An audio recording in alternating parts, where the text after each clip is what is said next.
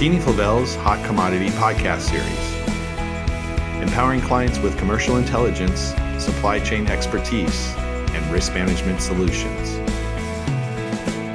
Good afternoon, everybody, and happy Friday. My name is Shawn Bingham, Director of Risk Management here at McKinney Flavel. Today is April 7th, 2023, an unemployment report Friday, and welcome to our Hot Commodity Podcast. Joining me today is Eric Thornton, Commodities Specialist. Hello, Eric. How are you? Doing well, Shawn. What's going on? Uh, well, it's a it's an unemployment and a Good Friday Friday, which is doesn't happen that often, but yes. uh, it, it, makes it makes for an interesting day because the markets are open and then closed early, and so you don't really right. get a full reaction of the market. But uh, anyway, other than that, I'm I'm pretty good. I'm I, Eric. I'm starting to notice me and you again on a podcast that uh, there's a there seems to be a common theme, and when we get to podcast together, you want you want to take a guess what that might be? Hmm. I'm gonna guess report days are ahead. No, or no. Something again. to do with Mike not being around. Well, it has to do with everybody not being around. Yeah, we're exactly. everyone everyone else in the office is gone.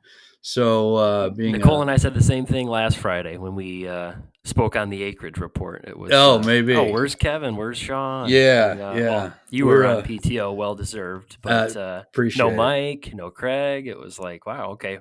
no one's me and around. Nicole are holding it down. Now it's uh, you and me holding it Yeah. down here on Yeah, I Good feel Friday. like feel like we draw the short straws on some of these uh, off or somewhat off days. I'm I'm actually not used to working Good Fridays. Right. My but past life, we always had these days off. Anyway, hey, what's going on. Yeah, there. You know what? There is there's enough going on that we thought let's still have a podcast. So let let's do it. But before we get started, I would be remiss if I didn't say don't forget to register for our upcoming spring seminar in Oak Brook, Illinois, April 26. Registration uh, is available online, McKeany-Flavell.com. We can uh, you can attend in person, which we would prefer, or if you can't make it in person, you can uh, attend virtually. So, love to see you or know that you're there. Uh, some great speakers. All the analysts get up and we uh, we give our kind of look at, at the commodities and the ingredients that we follow, and it's a jam packed, uh, great uh, one day afternoon. So, law if you haven't done it, do it. And if you've done it, you know what I'm talking about. So we'd love to see you there. Anyway, it's going to be let's this is going to be like the uh, the the one hit wonder kind of podcast today. So we're going to cover I think I think we're going to try to cover a lot of ground. And I will start with uh, today's unemployment report, which was a little I'm not going to call they're never boring, but it was not some of these outsiders we've had. So market was looking for increase in payrolls of about I think it was we were looking for about 240 250,000 came in at 236,000. Now this was the first time I can remember in at least 4 or 5 maybe 6 months that the the headline number actually missed expectations on the downside. So Right. uh, th- this was finally we're starting to get this number come down. Um, they did revise the the former 311 for February up to 326. So maybe we could say it was, you know, in total in line. But I but I do think you know finally no no upside surprises. The unemployment rate they were looking for 3.6 dropped down to 3.5 we've kind of been hovering in this. You know, we hit 3.4 in January. That's the lowest in decades.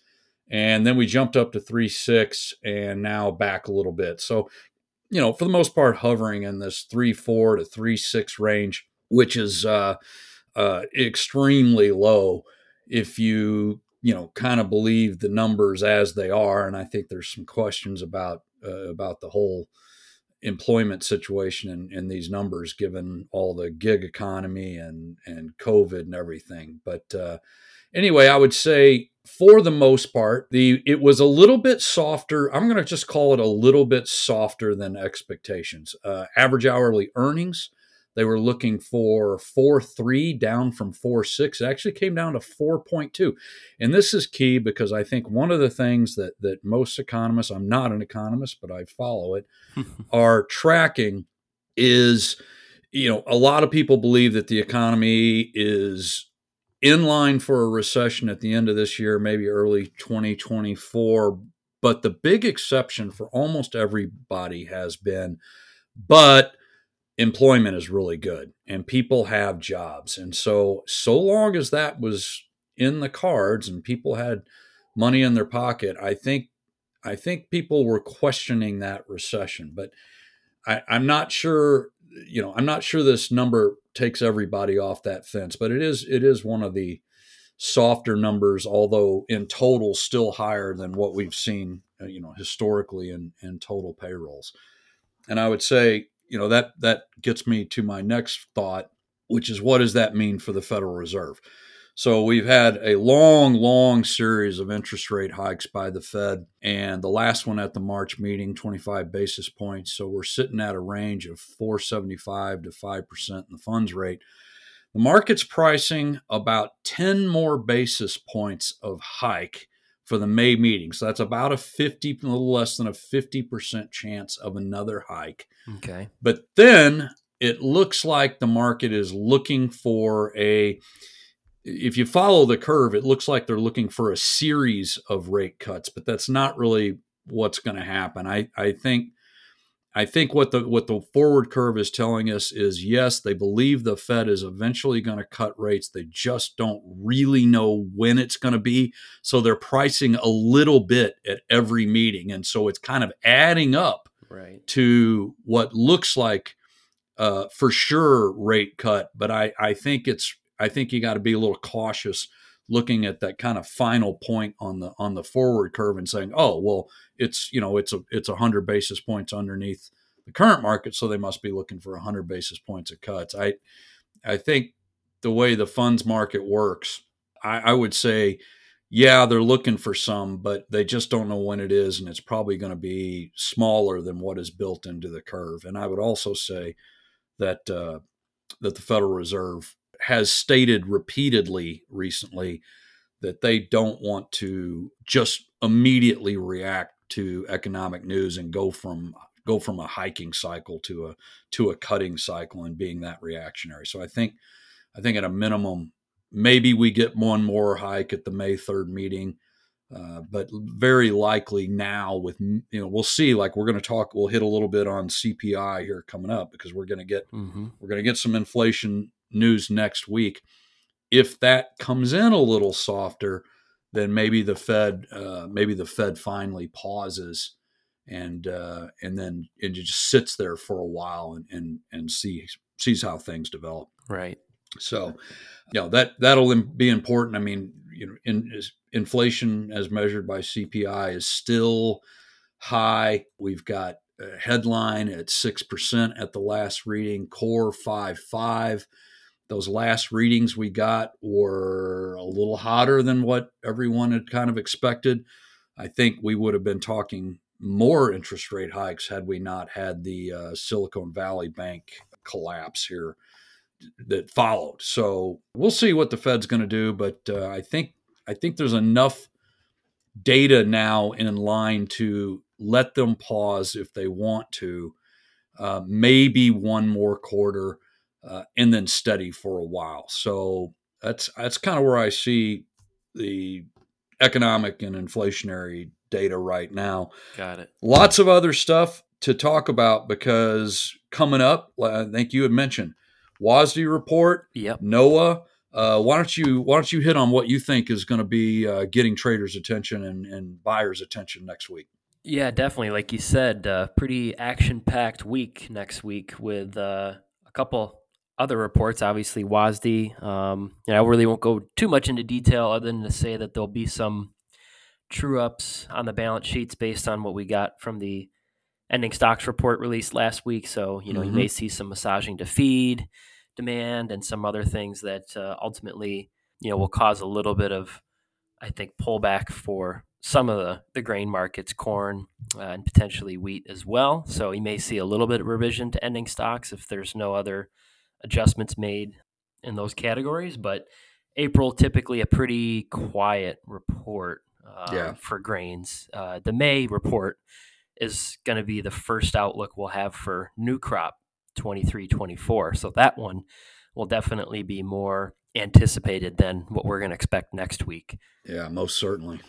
In addition to that, on April 13th, uh, we will get NOAA's latest forecast update on the El Nino Southern Oscillation, or the ENSO as they call it.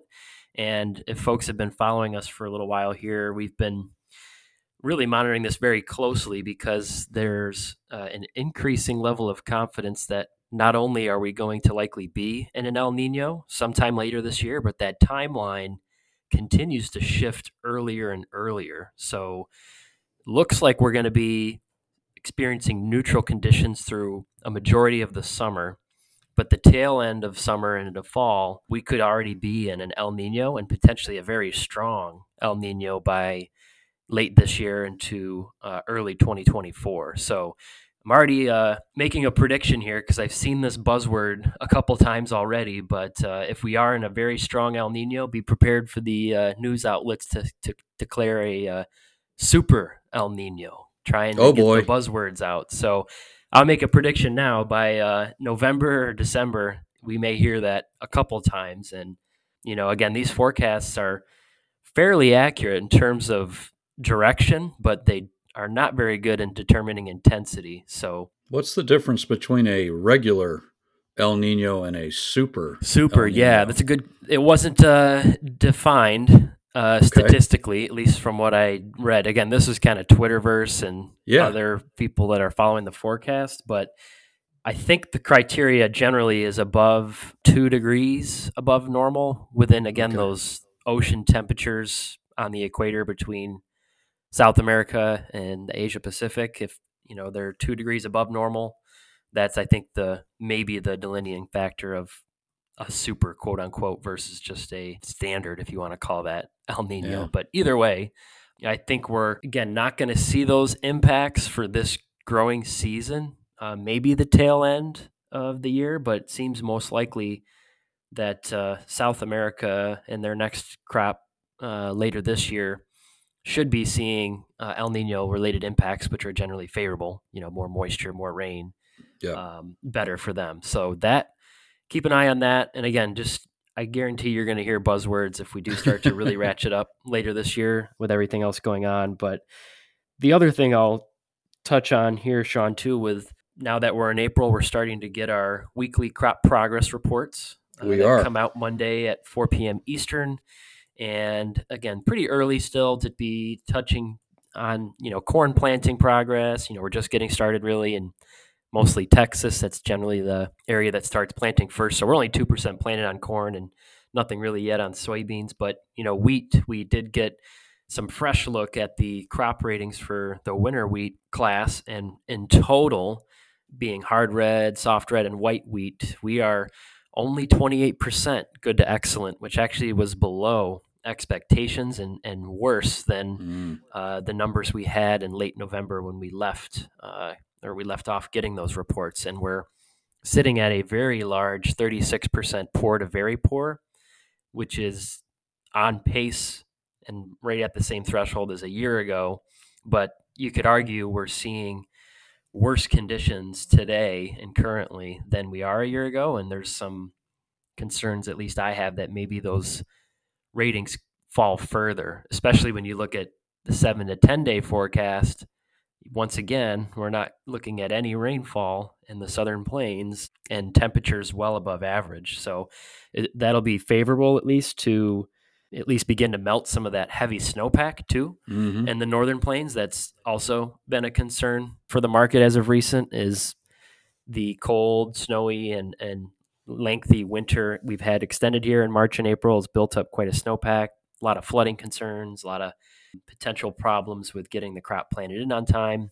I think the uh, you know while we're going to warm up and definitely you know have some flood risk at least we're not adding to it with substantial rain up there the next week. So that should maybe limit that flood risk, but certainly, you know, prevent plant or, you know, getting close to those crop insurance dates in that region which I believe are May 24th and May 31st for the states of North Dakota, South Dakota, and Minnesota. Mm-hmm. You know, if we're getting uh, any indications that we're going to be close to those dates, you know, we may see some acreage switch out of corn to soybeans, or we may just see a you know some prevent plant altogether.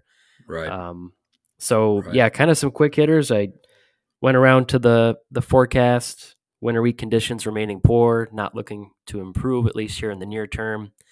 And yeah, we'll we'll see. You know what next week looks like in terms of the the numbers. Going to be a lot of attention, I think, and probably a guarantee of market volatility to continue.